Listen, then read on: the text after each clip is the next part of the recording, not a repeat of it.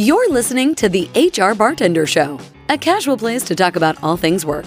Here's where you get practical advice about how to be a better employee, manager, and leader in today's workplace. So grab your favorite beverage, pull up a stool, and join us in the conversation. The bar is always open.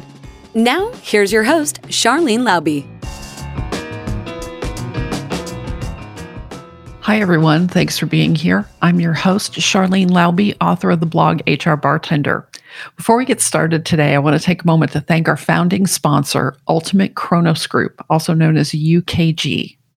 To be a powerfully productive business, you need powerfully happy people. Two leaders in workforce management and HR have joined forces to become UKG, Ultimate Kronos Group. With comprehensive HR solutions, they'll help you create more meaningful connections within your workforce that will make your people smile. UKG, our purpose is people.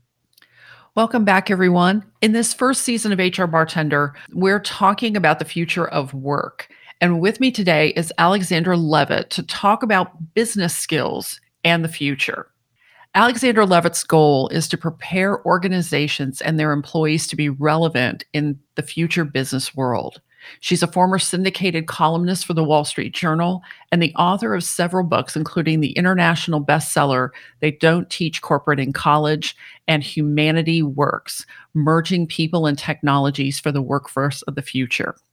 Alex is regularly featured on news outlets such as CNN, ABC News, and NPR. She was named an American Management Association top leader for two years in a row and has been Money Magazine's online career expert of the year. I am so delighted to have my friend Alexandra here with us today. So, Alex, I have to start out by saying the last time you and I saw each other, we were sitting having drinks and talking about the future. And neither one of us saw this as being the next time we were going to see one another. So, tell me, how are you? How is your family? How are you adjusting to the new normal? Well, Sharlyn, it's, it's great to see you, even if we're um, seeing each other virtually, because normally we would have hit up a conference by this point and had more drinks and talked more about the future in person.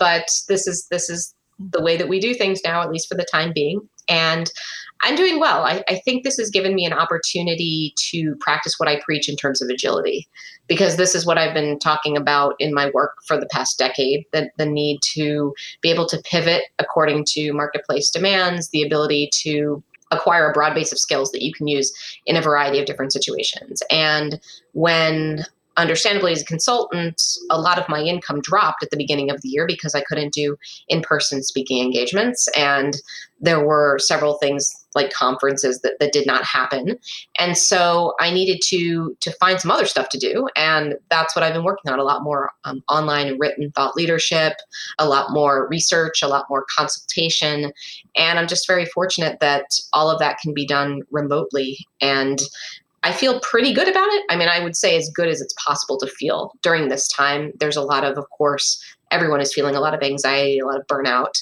But being able to feel like you have some control over your life in, in an unpredictable situation like this, I think is very important. And, and we can all do that by increasing our own ability to be agile. So that's what I've been working on. You know, I think you are so right. We're all trying to find a way to deal with what's happening around us. And businesses are no different. They're always growing and evolving and changing. But obviously, 2020 is different.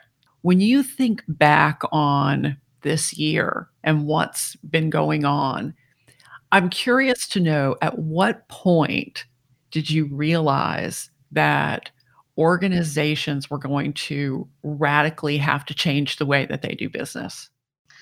I would say it was pretty early on.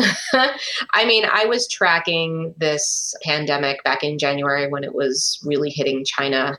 And I knew it was inevitable, and most people did, I think, that it would be coming here to the US and that it was going to be kind of a long haul. I, I, I just had been in simulations before, scenario planning around pandemics. And I learned back then when I when I did those simulations that it this is a very, very long process. And so, as soon as this came to pass, and we realized that it, it was going to be difficult to contain, I think I realized that organizations were going to need to change the way that they worked because this is not something that would be a couple of weeks or a couple of months crisis. It, it's going to go on quite a bit, and it's it's actually started to embed itself into the culture.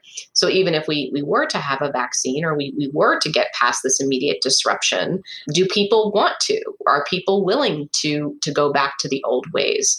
Um, have organizations finally realized? Because you and I, Sharlyn, have been talking for years about the fact that it doesn't make a lot of sense to have people working in person 24 7 to have these giant commercial office spaces in big expensive cities and require people to, to somehow get there and be there for a certain number of hours with the technology we have available to us that's not necessary. And so we've been talking about this transformation for a long time and i think a lot of organizations still would have dragged their feet on it until it became absolutely impossible which is what the pandemic did but the advantage of that is that now organizations are saying, okay, well, the sky will not fall if we work in this new way.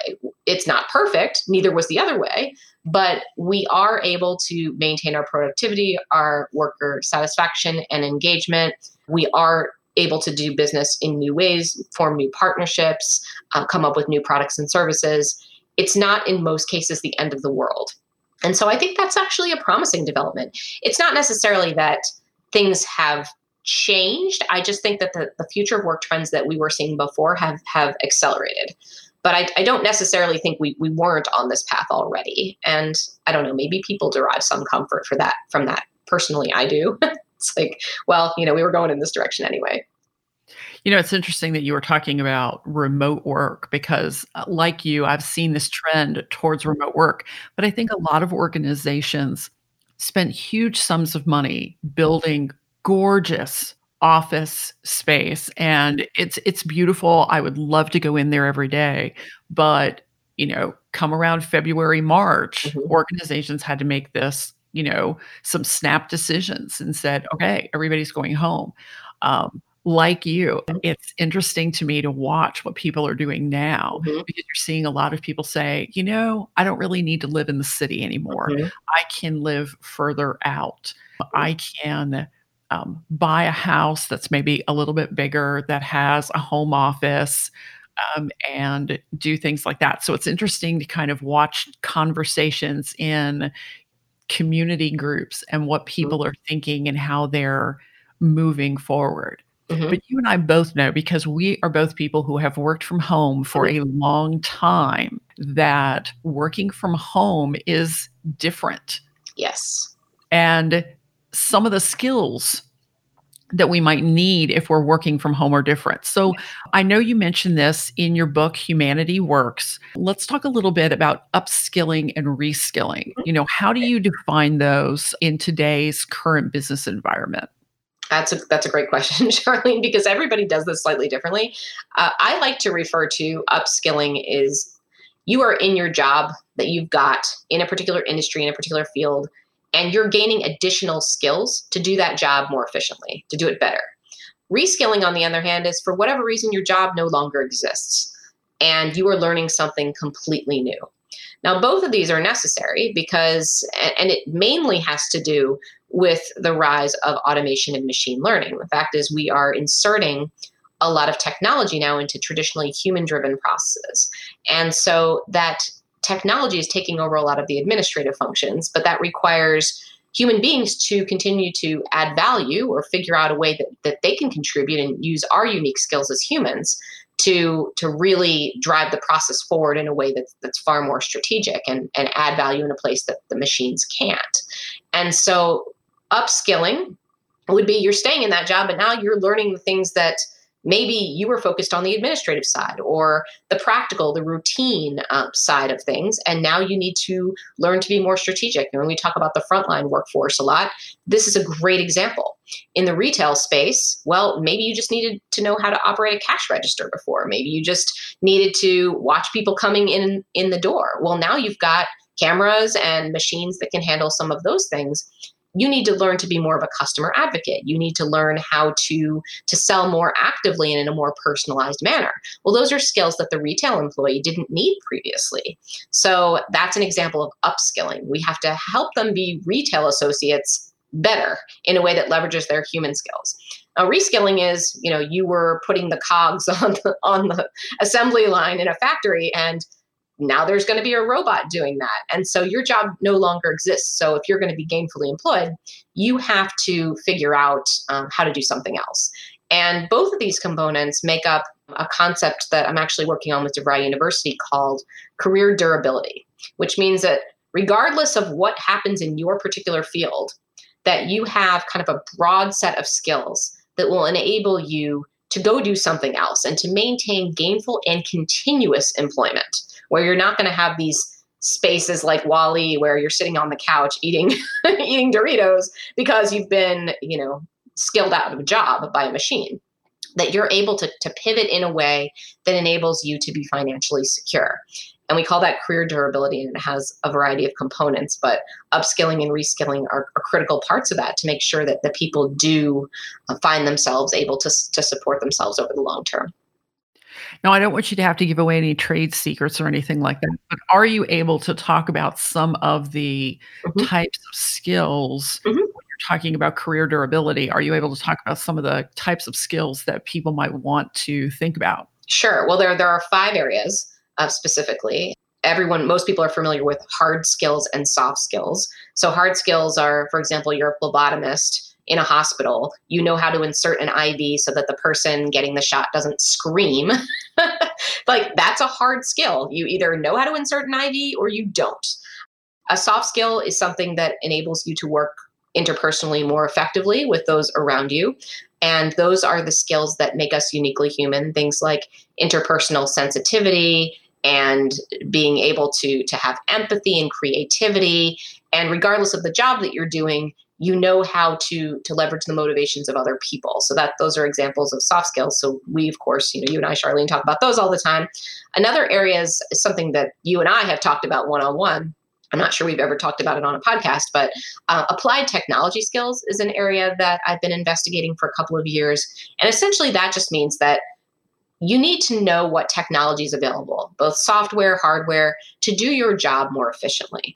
It's not that you need to know how to code per se. You don't need to know how to build an application from scratch, but you do need to know that that technology is available so that you can take full advantage of it to do your job. So that's having applied technology skills. And regardless of what role you have in what industry, it doesn't matter. Everyone needs to have the applied technology skills for their particular area. And the other two areas are a little bit more general. One is institutional knowledge. So, understanding how things work in your organization and in your field. And this is increasingly valuable because even as many things change very often, some things stay the same. And so, there is value to being able to look back at past experiences and say, you know, we did it this way and this is what worked, or we had to throw a bunch of things against the wall and you know seven out of eight fell down but this one stuck. And so this is the approach we we might want to think about taking. Being able to explain to other people who might be new you know this is the reason that we want to take this direction because our culture dictates that this will probably work better. I mean, that's institutional knowledge and it's very, very valuable. And with the baby boomers retiring finally, um, we have a lot of that institutional knowledge going, going away. There's a brain drain. So having that is really valuable. And then the final area of career durability is having a growth orientation. So this goes back to what I was talking about regarding agility that you have to be out of that mindset where you got a degree, you learned your field, you're done. Like maybe you do some professional development here and there, but basically you're done. That's not going to be anyone's career over the next 10 to 15 years. I mean, people are going to have to pivot multiple times. So being open to tapping new areas to acquire skills seeing, okay, well, maybe I don't need to go back for a four year degree. Maybe I can do an online program or maybe I can do a job shadow. Really tapping into what, what we call rivers of information. And one of my colleagues, Scott Kozlowski, um, coined that term. And it just means that everyone's got a variety of ways they can learn but being willing to create your own mix, to curate the, the technology, the resources, the education that you need in order to to pivot in a way that makes sense for you and makes sense for the industry and role that you're in. So those are the five components and I think most people recognize the necessity of of giving them some focus especially in an unpredictable time like this, but I think it can't hurt to to realize no matter what job you're in, this is going to be something if you want to be employed that you're going to have to take ownership of. It's not something that a company that you might be employed with for two years is responsible for. It's everyone needs to be responsible for themselves. And of course, companies can help, and there are definitely things that they can do to help with career durability in their workforces. But at the end of the day, it really is the it's the on the onus is on the employee. Let's talk a little bit though about what companies can do Okay. um, to be a part of this.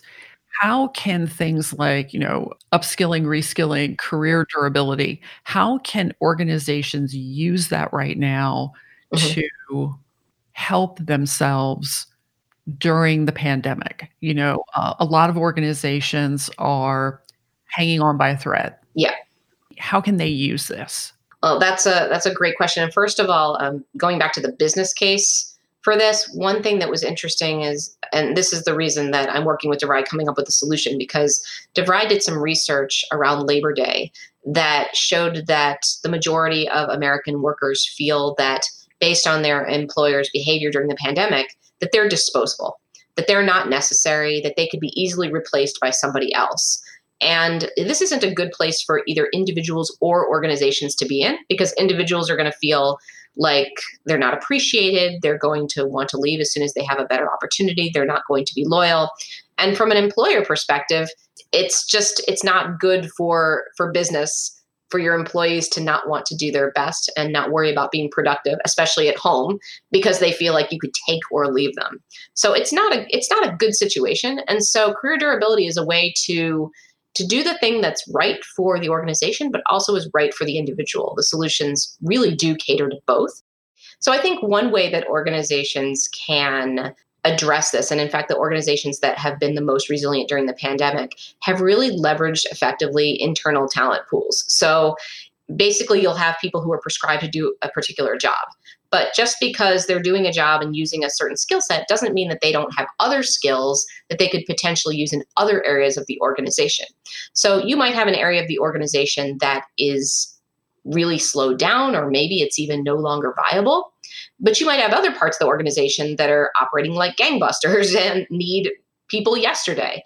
So, what's to say you can't move people from one area into another? What's to say you can't provide the training and the technology to kind of upskill or reskill people really quickly to move them into to something else? And I think that that really is a solution for career durability um, that benefits both the employer and the employee. The employee gets to keep their job, they get to maybe face a new challenge or do something interesting, and the employer can avoid layoffs and also get critical critically pipeline talent into those roles that where they needed somebody yesterday. So I think that's one one example that I think is relatively easy to implement, especially with internal job boards and having technology available to see what where the needs in the business are and, and how you can efficiently move people.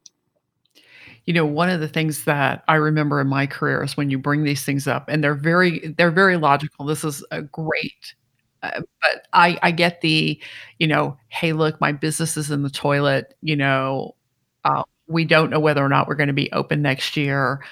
Um, are there opportunities to do some of reskilling, upskilling with zero dollars?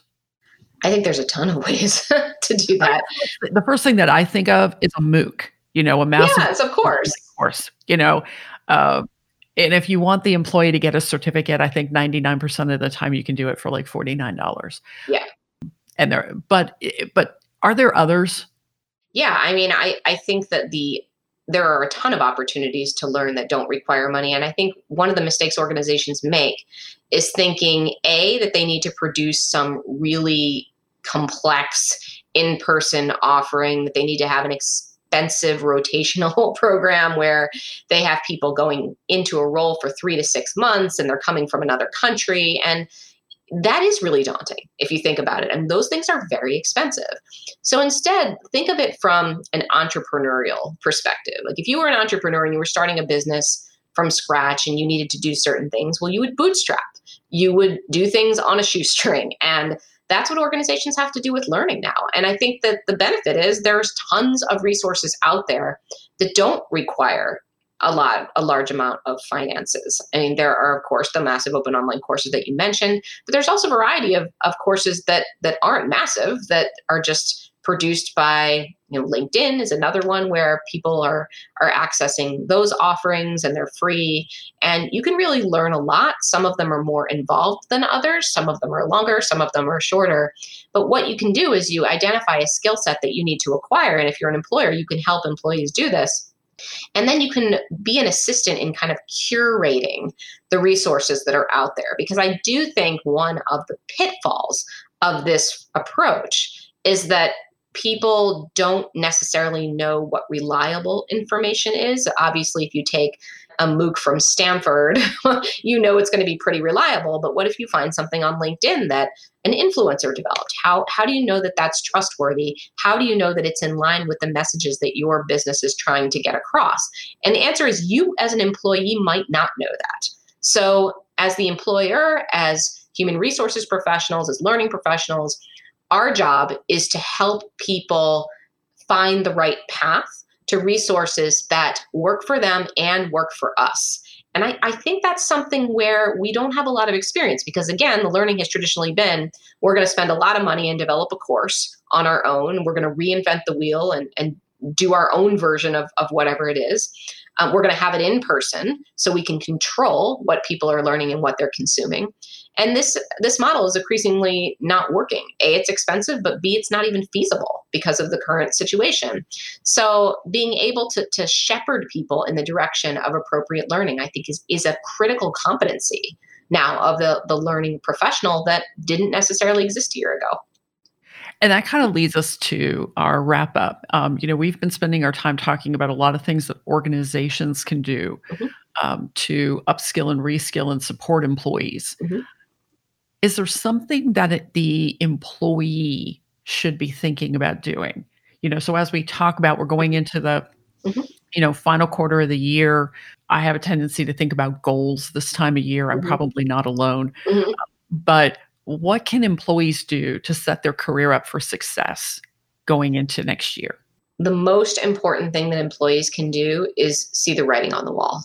This is an area where I think we as human beings could get a lot better.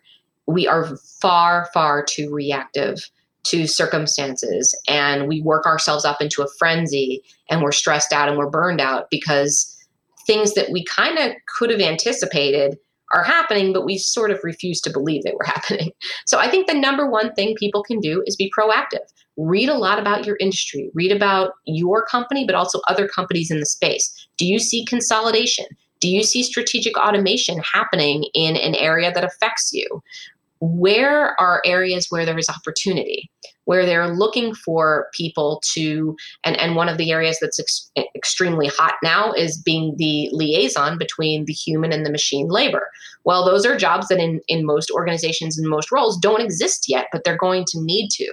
So can you learn enough about machine learning to be an advocate for those processes and explain them to, to human decision makers. I mean, this is just one example, but looking for ways to be able to continuously add value in your organization.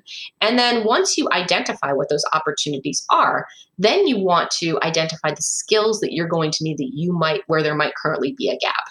And in the area of technology, well, maybe you don't actually understand how automation works. Maybe you don't understand now how the applications and the algorithms work together in order to, to come up with a decision. Maybe you don't understand um, how data is collected.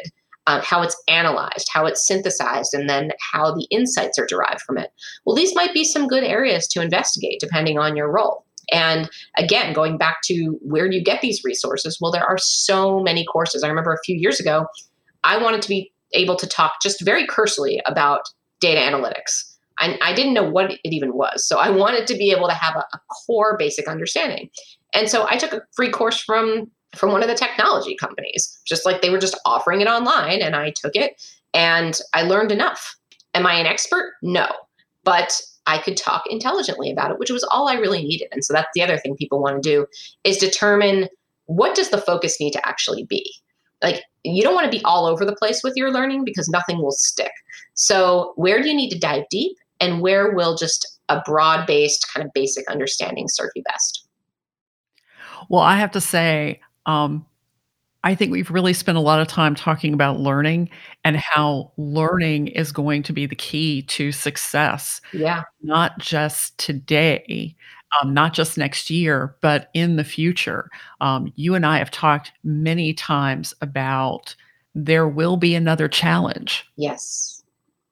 There will. There will. There will be another challenge, and that learning can be that answer to get us through our challenges. So I just want to extend a huge thanks to you um, for being here again. Um, Alexandra Levit, author of Humanity Works. If you want to connect with her, and I know you do, we will put her contact information in the show notes so that you can find her on all the social outlets. Um, so, Alex, thank you so much. And I look forward to seeing you in person soon. Likewise. Thanks so much for having me, Sharlyn. And I hope everyone enjoys the podcast. It's going to be great. Thank you. That was a really great conversation. I hope you enjoyed it as much as I did. But don't go away just yet. In a moment, I'd like to share with you my takeaways from the discussion that we just had. To be a powerfully productive business, you need powerfully happy people. Two leaders in workforce management and HR have joined forces to become UKG, Ultimate Kronos Group. UKG creates comprehensive HR solutions designed to make employees happier and build more meaningful connections within your workforce. They've even done that for themselves, being recognized as one of the top places to work. And UKG's 12,000 employees help thousands of businesses build better cultures every day. When you're ready to make your people happier, UKG is ready to work for you. UKG, our purpose is people. I hope you enjoyed this episode with Alex Levit as much as I did. I thought that the connection between agility and learning was just so incredibly important. We are constantly going to be faced with new things to deal with. It could be in our personal or professional lives. It could be something that we were looking forward to, like a promotion or a relocation, or something that maybe we had no idea, which has pretty much been like all of 2020. You know, nothing was on my bingo card. So being able to adapt to what's going on around us is just necessary and the way we learn how to get better at it is through learning, understanding how we like to learn, understanding those things that we need to learn, and being able to put those pieces together to um, help us maneuver the future. I will say, if you enjoyed the conversation that I had with Alex, and I hope you did, check out a couple of other conversations. My conversation with Hannah Morgan, uh, talking about career development, and the conversation with Chris Mullen, talking about technology, could be um, very nice pieces to bringing all of this together. So, again, thank you for being here on the HR Bartender Show, and I look forward to seeing you next time. Thanks for listening to the HR Bartender Show. To make sure you don't miss a single episode, subscribe on Apple Podcast, Spotify, Stitcher, or wherever you go for the very best podcast productions. While you're there, we'd love it if you would rate the show and leave us a review. The HR Bartender Show is an ITM group presentation, produced by HR Bartender and your host, Sharlyn Lauby. Remember, people, work responsibly.